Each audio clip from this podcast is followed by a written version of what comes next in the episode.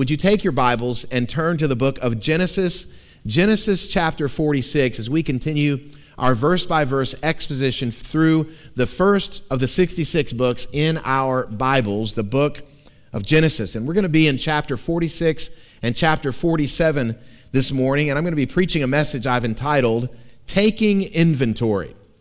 Taking Inventory. Uh, the grocery shopping in the Walliser household is divided between myself and my wife, Amy. I'm responsible for only one area of shopping the meat. I pick out all the meat, I buy the meat, I take catalog myself of when the meat I think is going to go on sale, so I go buy it on sale. And my wife, she's responsible for buying, well, everything else, right? So um, there are occasions when I go to buy meat at the store I will venture outside the meat aisle. I will go to other areas of groceries that are not my area of responsibility, but I cannot pass up a sale. And I'll come home with these items that I've purchased on sale. Look, I got some spaghetti sauce, honey. You know what her response is? We don't need spaghetti sauce. I'm not responsible for this spaghetti sauce. She is. The problem is, I didn't take inventory. I wasn't aware of what we had and what we needed. This time of year, many businesses are taking inventory of their stock and of what they have. As the year winds down, they're looking at things in the past, the present, the future, the past. How much did we sell or how much inventory did we move? The present, what do we currently have in stock? In the future, what goods do we need to buy to be prepared for the next year? In a similar way, as the COVID cases in our country seem to be spiking, people are taking inventory of their toilet paper. And for whatever reason, the 500 rolls they bought last March aren't enough, they think, to sustain this next spike. So the toilet paper shelves are, inventory, are empty. Taking inventory. Well, as we approach this text together, we're going to take some personal inventory some inventory of our spiritual lives, inventory of our past, our present, our future, through this intriguing and really captivating scriptural history of Jacob, Joseph, his family, and their settling in the land of Egypt. Now, last time we were together in the book of Genesis last week, we saw how Joseph, Jacob's son, sent word to Jacob saying, Jacob, father, bring yourself your family, your children, your grandchildren, all your goods, all your possessions, all your flocks, all your herds, the 500 miles south to Egypt. Because this is a severe famine going on. And Joseph says, Here, I can care for you. Here, I can provide for you in Egypt. Now, Jacob was reluctant to make that journey. And his reluctance was for good reason because he knew the history of his father and of his grandfather. You see, his grandfather, Abraham, also journeyed to Egypt during a time of intense famine, but it was a time of moral failure in Abraham's life. Well, the land of Egypt represented a place of worldliness. The, the place of Egypt represented a pagan place of spiritual compromise. But God spoke to Jacob. And he issued those four words that were the theme for my sermon last week do not be afraid. He said, Jacob, don't be afraid to travel down to Egypt because there he's going to care for him. So Jacob does, in fact, lead his entire family south from Beersheba into the land of Goshen in Egypt. Now, we're going to begin our reading together. We're not going to read everything this morning because you look at it in your Bible like, well, this is a lot of scripture. We're going to skip some parts, but I want us to begin in verse 28 of chapter 46. And It will kind of set up for us where we're going to be go- going in this personal inventory session. Verse 28 says this He, that's Jacob, had sent Judah ahead of him to Joseph to show the way before him in Goshen, and they came into the land of Goshen. So, again, this massive family clan of nearly 70 individuals with all their possessions, all their flocks, all their herds, the wagons that Joseph had sent from Egypt, these elaborate, decorated wagons from Egypt, were filled to the brim with all their goods, kind of like these ancient U Haul trailers. And they're hauling all their stuff down to Egypt. Interestingly, Judah is sent on ahead. The brother who was originally responsible for the separation of Jacob and Joseph, he is now sent by Jacob to lead the way, something of a scout for the clan. Judah is definitely a changed man. We, have seen that in recent chapters, and it's borne out here as well as he leads this caravan of God's covenant people to the place of reunion, place of reunion in Goshen. It doesn't take much spiritual imagination to see how metaphorically, just as Judah is leading the covenant people to a reunion with a beloved son, the Holy Spirit of God is leading his covenant people through a dark place to a reunion with the beloved son. There's an entirely new life awaiting Jacob and his family. They're moving to the land of Goshen, uh, a, land that they've never been to before, they've never seen. They didn't even get to look at pictures ahead of time to see what the land was going to look like. No pictures in those days. You've probably heard some real estate stories like I have with the Chattanooga housing market of late, where people are moving here from out of town and, and they'll find homes coming for sale here in Chattanooga, and they'll put offers on houses 10 and 20% above listing price, sight unseen, just seeing pictures on the internet. They're fleeing the hostilities of places like California, Michigan, to come to the promised land, of Chattanooga. It's true, it's happening. And here, they're moving to Goshen, sight unseen. And I want to remind you again of the context of the writing of the book of Genesis. It was written 400 years after these events that are recorded. It was written by Moses to, Moses to the people of Israel after they had made their exodus from the harsh slavery and oppression of Egypt. And so that's the context of these original readers. And I want you to think about the fact that they are hearing the description of this kind benefactor, this kind Joseph, who was a patriarch of the Hebrew people caring for them. And they're learning how they were actually settled in the land of Egypt, the very land they've just been rescued from, the very land they've just been delivered from, escaping harsh and cruel conditions. What's going on here? Well, there, there's some obvious parallels for us as well. We too are a covenant people and we are in a, we are on a journey to a new home. We're just passing through. We're on a pilgrimage in a pagan land. We're not going to stay in Egypt forever. And we, like the people of Israel, we can go through hard seasons. We can go through difficulties, crises, upheavals. And because of this, we must take inventory. We must take some personal inventory as the people of God and ask ourselves some questions. In fact, from the text, I want to draw out five questions that we see as marks of grace in their lives that we ought to ask ourselves as the covenant people of God. Five questions to consider. The first one is this Number one, is your confidence in the mediator? Is your confidence, trust, dependency in the mediator? The covenant people settling in Egypt had to place their complete confidence and dependence on Joseph as their mediator between themselves as sojourners and the king of Egypt, Pharaoh. Let's read verse 29 through the end of chapter 46 and see how this plays out. The Bible says this Then Joseph prepared his chariot and went up to meet Israel, his father, in Goshen. He presented himself to him and fell on his neck and wept on his neck a good while. Israel said to Joseph, Now let me die, since I have seen your face, and I know that you are still alive. Joseph said to his brothers and to his father's household, I will go up and tell Pharaoh, and will say to him, My brothers and my father's household, who were in the land of Canaan, have come to me. And the men are shepherds, for they have been keepers of livestock, and they have brought their flocks and their herds and all that they have. When Pharaoh calls you and says, What is your occupation? You shall say, your servants have been keepers of livestock from our youth, even until now, both we and our fathers, in order that you may dwell in the land of Goshen. For every shepherd is an abomination to the Egyptians.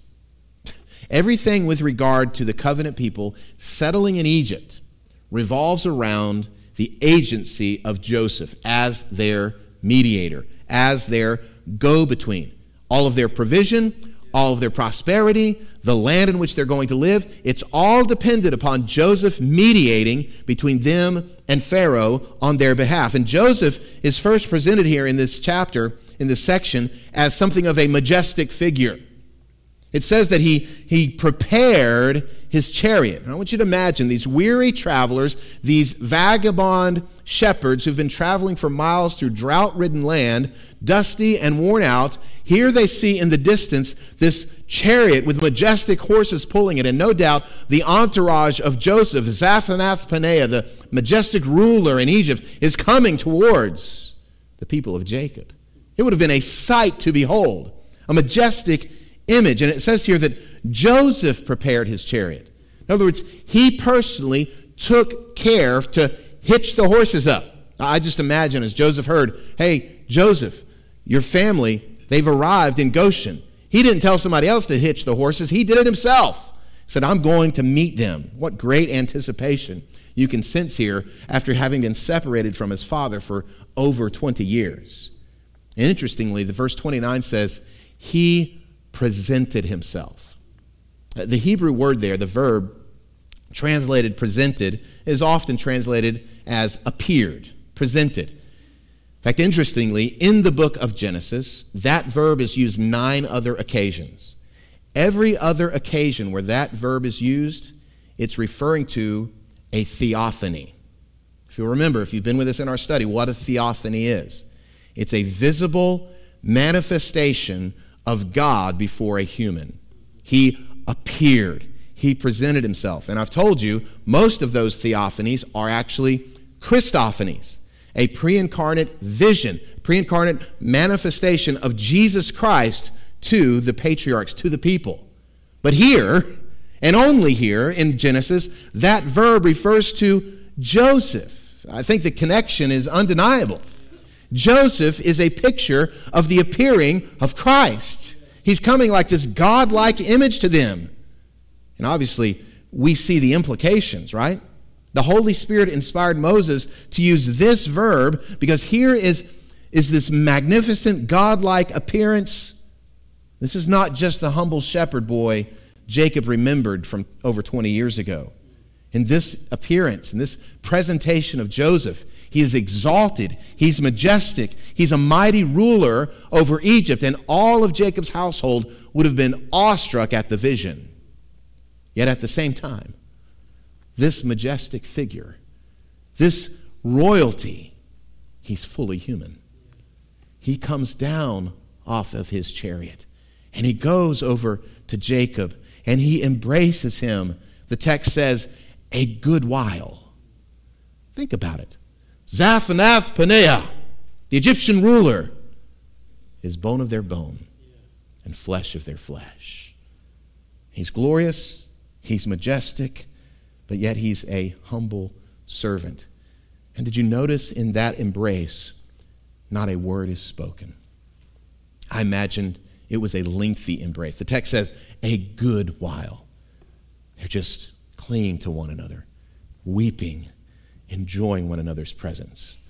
Some of you have probably experienced this, this happening as I have in airports. As I'm getting off of a plane and walking through the terminal heading to baggage claim, I'll come upon a whole gaggle of people just across the threshold of where they're allowed to be. And they've got posters Welcome home.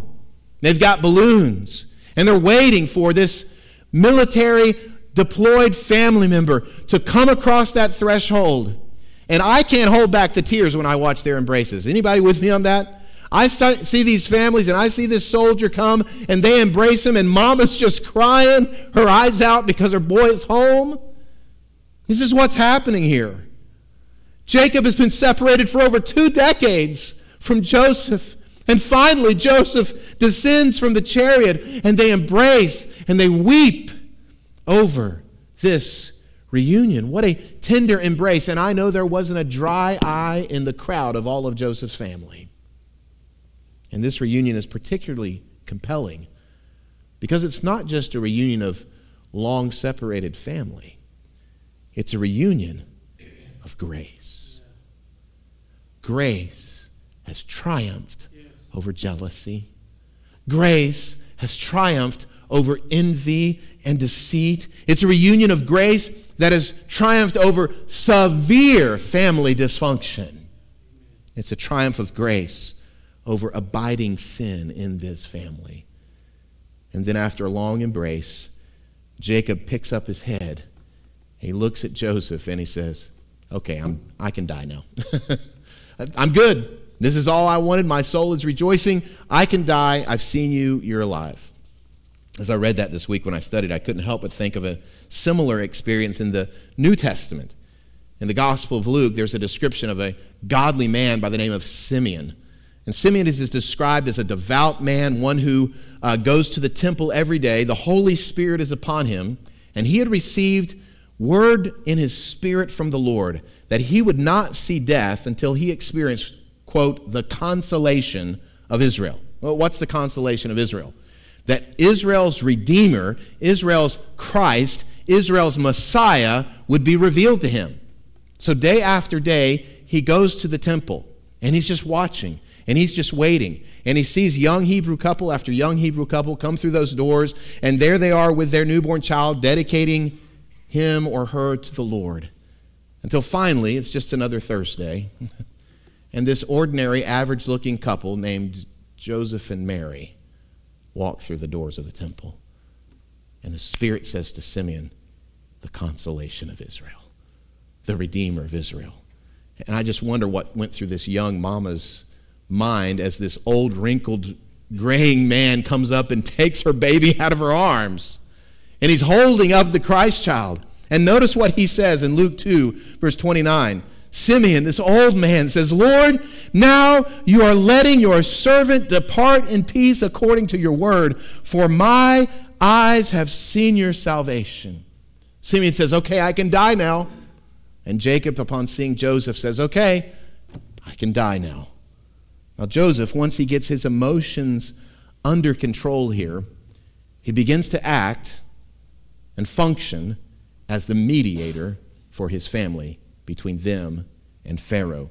He begins to coach them and instruct them how you're supposed to interact. After all, he is a student of Egyptian customs and cultures and laws. He knows they are despised shepherds, and shepherds, by way of custom in Egypt, are an abomination to the Egyptians. But Joseph, he's not afraid to call them brothers. Joseph is not too proud to identify personally with them. You see, there's no way the family of Jacob would have been received in Egypt in and of themselves. There's no way they could have had any type of property or provision or sustenance apart from the direct mediation of Joseph. He's the go between. It's from Joseph's position and from his personal intercession to Pharaoh on their behalf that they can even have a place in that land. They had sinned against Joseph, interestingly, but now he becomes their mediator. Notice how he affects this mediation in the first six verses of chapter 47 as you look in your Bibles. So Joseph went in and told Pharaoh, My father and my brothers, with their flocks and herds and all that they possess, have come from the land of Canaan. They are now in the land of Goshen. And from among his brothers he took five men and presented them to Pharaoh. Pharaoh said to his brothers, What is your occupation? And they said to Pharaoh, Your servants are shepherds, as our fathers were. They said to Pharaoh, We have come to sojourn in the land, for there's no pasture for your servants' flocks, for the famine is severe in the land of Canaan. And now please let your servants dwell in the land of Goshen. Then Pharaoh said to Joseph, Your father and your brothers have come to you. The land of Egypt is before you. Settle your father and your brothers in the best of the land. Let them settle in the land of Goshen. If you know any able men among them, put them in charge of my livestock. Again, Joseph here is the mediator, the go between between his father and his brothers and Pharaoh. And so, therefore, they have to put their full confidence, their full trust, their full dependence on Joseph as the mediator. You don't have to be a rocket scientist to figure out the spiritual connotation here. What this is pointing to. As Christ is our mediator between the King of the universe, God the Father, and here, the mediator, who we have sinned against grossly, comes on our behalf to mediate for us in our stead. this is exactly how the apostle Paul describes Jesus in 1 Timothy chapter 2. He says this, "For there is one God, and there's one mediator between God and men, the man Christ Jesus." who gave himself as a ransom for all, which is the testimony given at the proper time. And so, as we take inventory this morning, church, as we take inventory this Sunday morning, a key question we need to ask is this Are we placing all of our confidence in the mediator? All of our trust, all of our hopes, all of our faith in Jesus himself. Because listen, Jesus is coming again. That word that was translated appeared and prepared to see him here in, in the book of Genesis that I mentioned earlier, that was a Christophany. There's a Greek translation of the Old Testament. I don't want to bore you with too much stuff, but the Greek translation of the Old Testament is known as the Septuagint. And so the Greek word used here for Joseph appearing is the same Greek word used in the New Testament for Jesus appearing in the clouds. Isn't that awesome? It says Jesus is coming back. Amen? Amen? Jesus is returning, and he will set all things right. And when he appears, he's coming in majestic royalty, in splendor, on a great white horse. But he's coming as our brother. He's coming as our mediator. And he gets off that horse and he welcomes us in his arms he is the mediator, the man, Jesus Christ, bone of our bone, flesh of our flesh. And He overrules every circumstance of this life. He settles our hearts even in the deepest and darkest seasons in this foreign Egyptian land. Jacob and his family, they did settle in Egypt because their complete confidence was in the mediator. And that's our first question for inventory. Are you confident in the mediator? Secondly, it's this question is your conduct wise? Is your conduct wise? Again, just because Joseph was the prime minister of Egypt, it didn't give his family members license to just do whatever they wanted to do. They couldn't be just like bulls in a china shop and go grab whatever they wanted to grab whenever they wanted to grab and say, hey, you guys must not know who our brother is. It's Zaphnath Paneah. Ah, oh, that's what I thought. See you later. There's none of that. He says, you got to walk with wisdom in Egypt. And so, again, he coaches them, he prepares them for their introduction to Pharaoh. He tells them, These are the questions Pharaoh's going to ask you, and this is the way you should respond to the questions that Pharaoh asks. Look again at verse 4. They said to Pharaoh, We have come to sojourn in the land, for there's no pasture for your servants' flocks, for the famine is severe in the land of Canaan. And now, please, let your servants dwell in the land of Goshen. As I mentioned, they are, as shepherds, a despised lot in Egypt. They're an abomination to the rank and file Egyptians. There's nothing in them that would endear themselves to the Egyptian people. So much so, though, that this mediation happens that Pharaoh says, Listen, if any of you guys are really good at taking care of animals, I'll hire you to take care of my animals. I'll hire you to take care of my flocks. He wants them to be wise in the way they respond and the way they act before Pharaoh. And they did so according to his counsel. Now, in my humble opinion, this type of wisdom and conduct among the Egyptian culture by the covenant people of God today is severely lacking. Severely lacking. So often Christians don't want to walk in wisdom and grace among those outside the family of God. Interesting, when Jesus sent his disciples out on their first kind of short term mission trip, he gave them multiple instructions, and included in those instructions were these in Matthew 10, verse 16. He said, Behold, I'm sending you out in the midst of wolves, so be wise as serpents and innocent as doves. Wise as serpents and innocent as doves. Let me ask you do you walk with this kind of wisdom among the world? among those who are outside the church. Paul gave a similar instruction to the church in Colossae. He said, Walk in wisdom toward outsiders, making the best use of the time. Let your speech always be gracious, seasoned with salt, so that you may know how you ought to answer each person. Do you speak and act in such a way towards outsiders that it commends the gospel to them? Is your talking and communicating posting on Facebook? Is it antagonizing to the lost? Or does it endear the gospel to the lost? Do you function with arrogance? After all, I'm a child of God. You function with humility, with humble graciousness towards others? See, just because Jesus is your Savior and you're related to the King of Kings doesn't give you license to act rudely and insensitively to other people. So think about this inventory question Is your conduct wise? Are you as wise as a serpent and innocent as a dove? Is your speech gracious and seasoned with salt?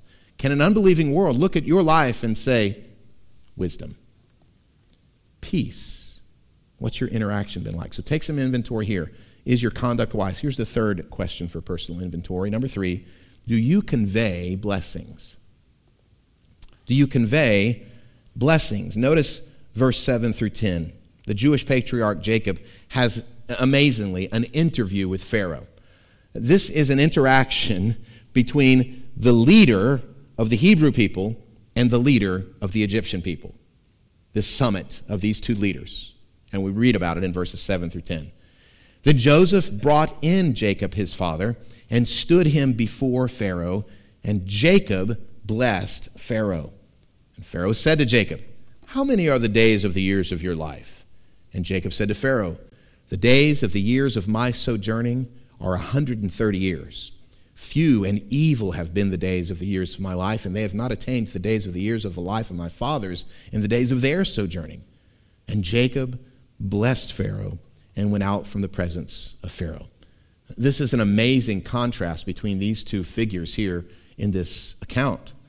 You have Pharaoh, and I just imagine his regal presentation there in his court and there he is, sitting on his throne with all of his court attendants around him and all of the pomp and the circumstance of, of royalty and authority and power and all the trappings that go with it. And here is humble Jacob, weary, old, 130 year old, wrinkled Jacob, still struggling with that hip injury he had in his wrestling match with God. And he's leaning on his cane. And there he is before the lone superpower of the world.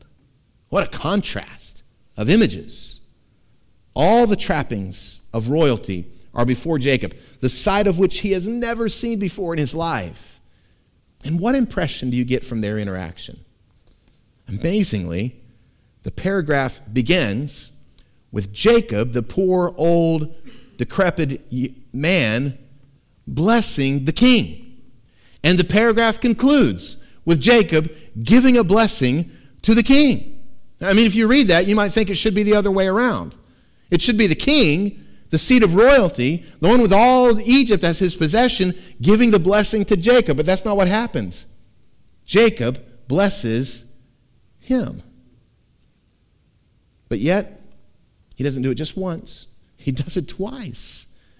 The lesser, seemingly, the shepherd blessing the greater, the king, Pharaoh. And you have to wonder in this exchange, Who's the dominant figure and who's the lesser figure? Again, Pharaoh, after all, is the most powerful man in the world with all the trappings of royalty. And unlike his sons, Jacob never refers to himself as Pharaoh's servant. How could Jacob be so unimpressed and undaunted by Pharaoh's humanly impressive presence? Here's why I think Jacob had been in the presence of God. And when you have been in the presence of the speaker of stars, when you have been in the visible presence of the breather of galaxies, there is no human power, no human authority that will ultimately impress you. He knew Pharaoh is but clay in the hands of Almighty God. Now, it's one thing to recognize the smallness of human power compared to the power of God, but amazingly, Jacob blesses Pharaoh not once but twice. Here's a principle that's playing out here from Hebrews 7 7. It's a general principle for life. The Bible says this It is beyond dispute that the inferior is blessed by the superior. And we would think, on human standards, Pharaoh is the superior. Not according to Hebrews 7 7. According to Hebrews 7 7, Jacob, the poor vagabond beggar looking for a place to stay, is the superior. Not by virtue of his wealth, not by virtue of his experience, but by virtue of his relationship with the God of the universe. Jacob is a child of the greatest king of all, and Jacob humbly knows that. You know, it's so easy for us to be impressed by human power, isn't it? It's so easy for us to become enamored by human celebrity. So much so that we prop up these human celebrities as those who give us guidance for how culture should be. Ridiculous, right? There is no authority except God. And what this communicates for us is that we don't need to be intimidated by those who have attained some measure of human power or influence or success. It's not that we're cynical or disrespectful in any way, it's that we recognize God's divine order. Friends, if you are a son or daughter of the king, then you have a treasure that is greater than all this world's wealth. I love the way Charles Spurgeon put it. In fact, I love just about everything that Charles Spurgeon puts. He described it like this He says, Show the world that your God is worth 10,000 worlds to you. Show rich men how rich you are in your poverty when the Lord your God is your helper. Show the strong man how strong you are in your weakness when underneath you are the everlasting arms. Friends, every rich man, every powerful man, every influential man, listen, is carrying a coffin on his back. They're all have an appointment with death. Every one of us are going to exit this world with the same stuff we brought into it absolutely nothing. A true believer can humbly stand before the pharaohs of this world in full confidence, knowing the true wealth really comes from God. And then from that position of wealth, we can convey blessings to others. Now, before we move to the next question, I think it's important to point out here that Jacob giving a blessing to Pharaoh, Jacob verbally saying to Pharaoh, In the name of Yahweh, I bless you, is really a fulfillment of the patriarchal covenant that God made with Abraham. Do you remember that? God said to Abraham, Through you, all the nations of the earth will be what? Blessed.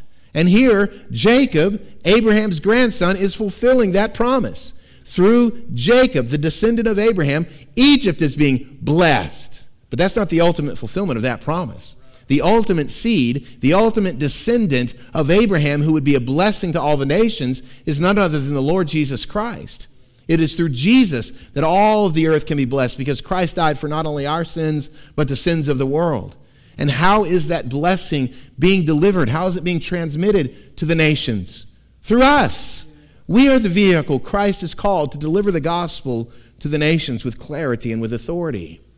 All the nations of the earth shall be blessed. Here's the fourth question for consideration Do you confess your unworthiness?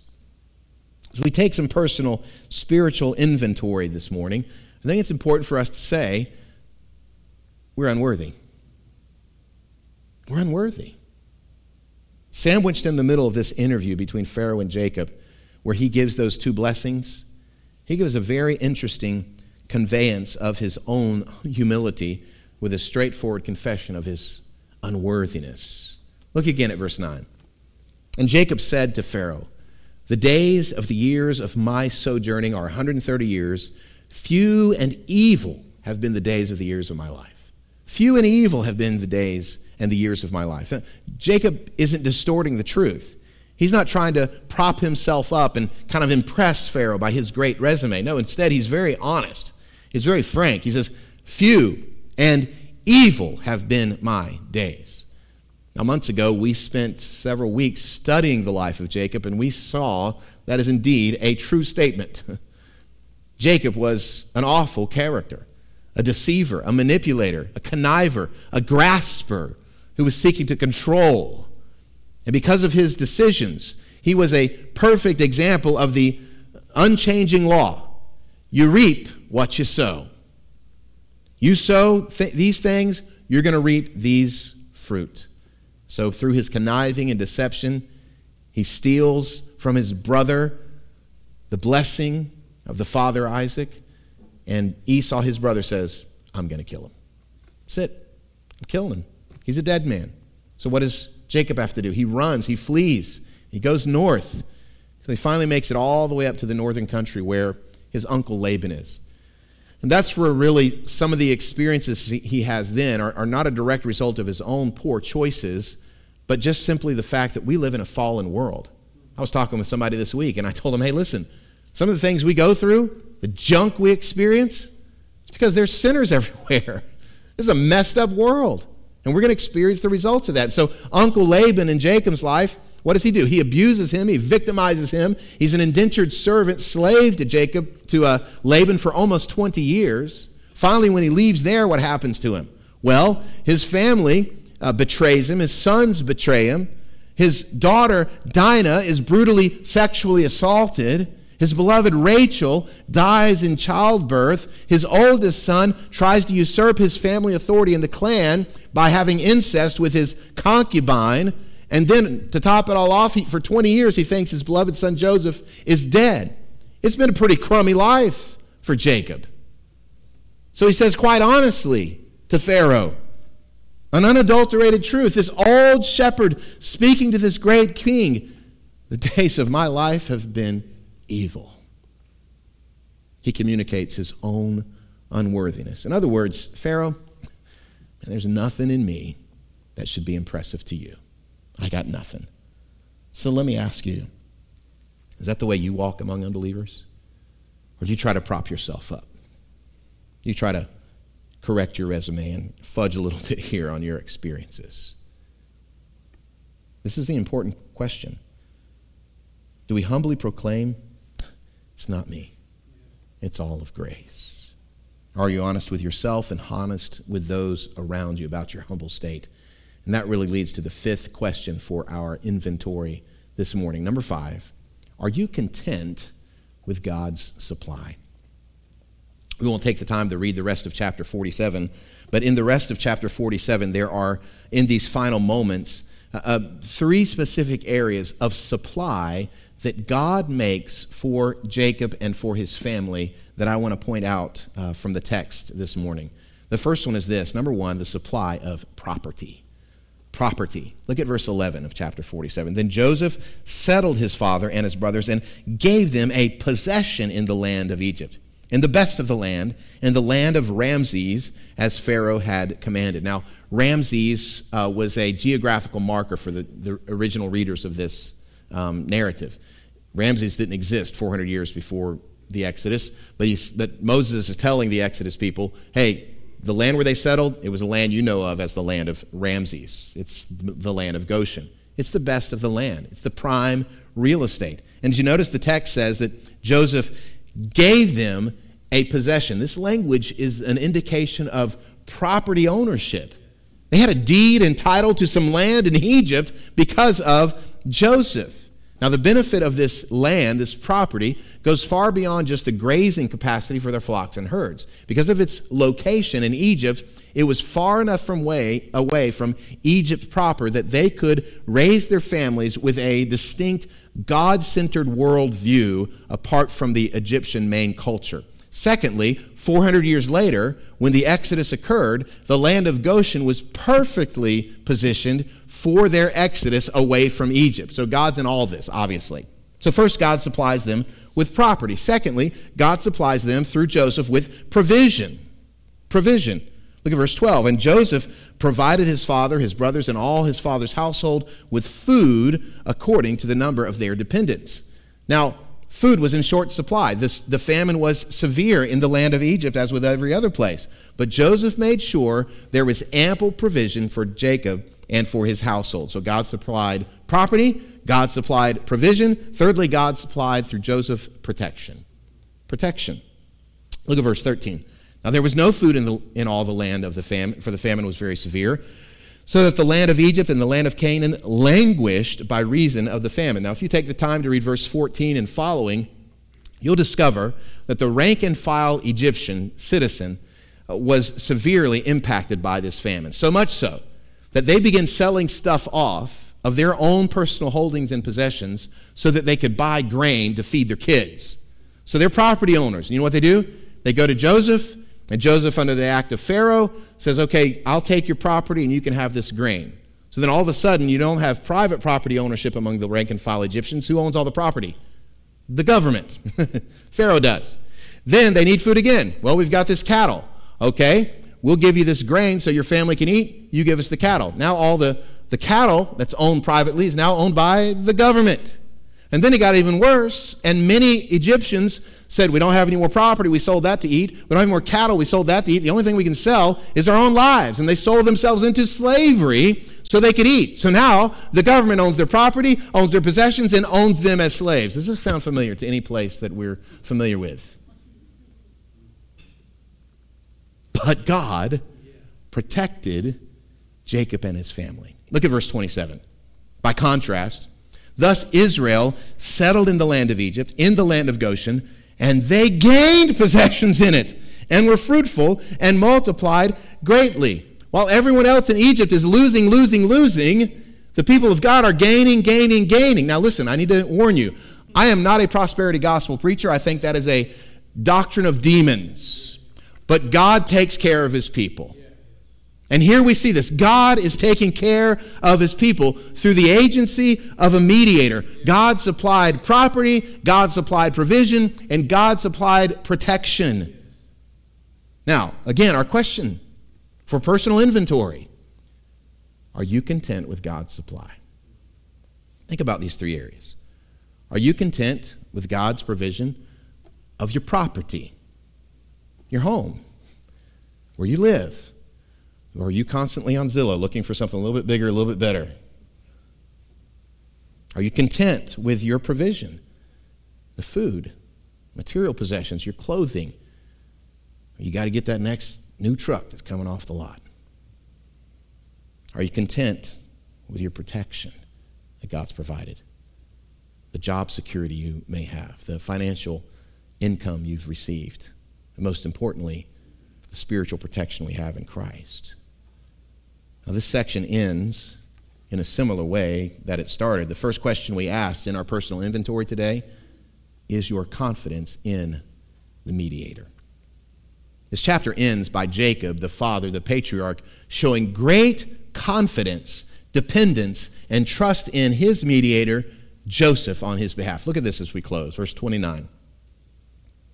And when the time drew near that Israel must die, he called his son Joseph and said to him, If now I have found favor in your sight, put your hand under my thigh and promise to deal kindly and truly with me. Do not bury me in Egypt, but let me lie with my fathers. Carry me out of Egypt and bury me in their burying place. He answered, Joseph answered, I will do as you have said. And he said, Swear to me. And he swore to him. Then Israel bowed himself upon the head of his bed. Now, he doesn't die here. Jacob would live an additional 17 years after this agreement with his son. But he lived in the confident hope that his son, the mediator, the beloved son, would carry out his promise and would bury his remains upon his death back in Canaan, would bury his body in the cemetery where Isaac is buried and where Abraham is buried. Now, why was this so important to Jacob? So much so that he made him swear, made him take a vow, made him promise make sure you promise to me, Joseph, you're burying me at the home cemetery. I think he, it's because he wasn't like the Egyptians who thought, well, where you're buried, how you're buried, what you're buried with, you know, that dep- depends on how your the afterlife is going to be. It's none of that. He wants to be buried there for the benefit of his descendants. He wants his descendants to know Egypt ain't our home. He wants his descendants and his children and his grandchildren after him to, them to know the promise of God for the covenant people is the promised land in Canaan. It's not Egypt. Egypt is not our final home. It's not the destination. It's not the final place for us. And friend, America is not our final home. We're longing for a city not built with hands. Our allegiance is to a greater nation, a greater country, the country of God. And Jacob here sets an example for us who are pilgrims in a strange land. That as we enjoy the luxuries of this Egyptian land, our sights must be set on another city. Because all of us, friends, have an unavoidable appointment with death. Every single one of us. And it's not about where you're living now, it's not about the property you have now, the provisions. It's about the future. Where are you going to be? So take some personal inventory. Have you placed your faith, confidence in the only mediator between God and man, the Lord Jesus Christ? Are you trusting fully in Him? His agency on your behalf? Have you placed your faith in what Christ has done through his death on the cross, taking upon his own body the punishment for you and for me? Take some inventory. And that leads to my last thought. Despite all the enticements of this world, we must set our hopes on the eternal provision of God.